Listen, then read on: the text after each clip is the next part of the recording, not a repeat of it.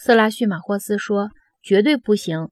你怎么能认为我把一个犯错误的人，在他犯错误的时候称他为强者呢？”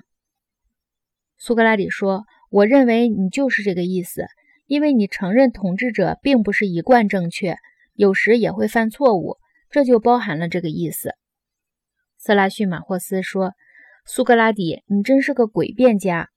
医生治病有错误，你是不是因为他看错了病？”称他为医生，或如会计师算账有错，你是不是在他算错了账的时候，正因为他算错了账，才称他为会计师呢？不是的，这是一种马虎的说法。他们有错误，我们也称他们为某医生、某会计或某作家。事实上，如果名副其实，他们是都不得有错的。严格讲来，你是喜欢严格的，艺术家也好，手艺人也好。都是不能有错的。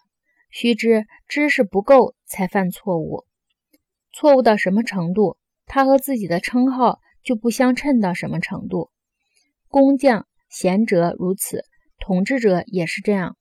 统治者真是统治者的时候是没有错误的，他总是能定出对自己最有利的种种办法，叫老百姓照办。所以像我一上来就说过的，现在再说还是这句话。正义乃是强者的利益。苏格拉底说：“很好，色拉叙马霍斯，你认为我真的像一个诡辩者吗？”色拉叙马霍斯说：“实在像。”苏格拉底说：“在你看来，我问的那些问题是故意跟你为难吗？”色拉叙马霍斯说：“我看透你了，你捞不着好处，你既休想蒙混哄骗我，也休想公开折服我。”苏格拉底说：“天哪，我岂敢如此？不过为了避免将来发生误会起见，请你明确地告诉我，当你说弱者维护强者利益的时候，你所说的强者或统治者，是指通常的意思呢，还是指你刚才所说的严格的意义呢？”色拉叙马霍斯说：“我是指最严格的意义。”好，现在任你耍花招使诡辩吧，别心慈手软。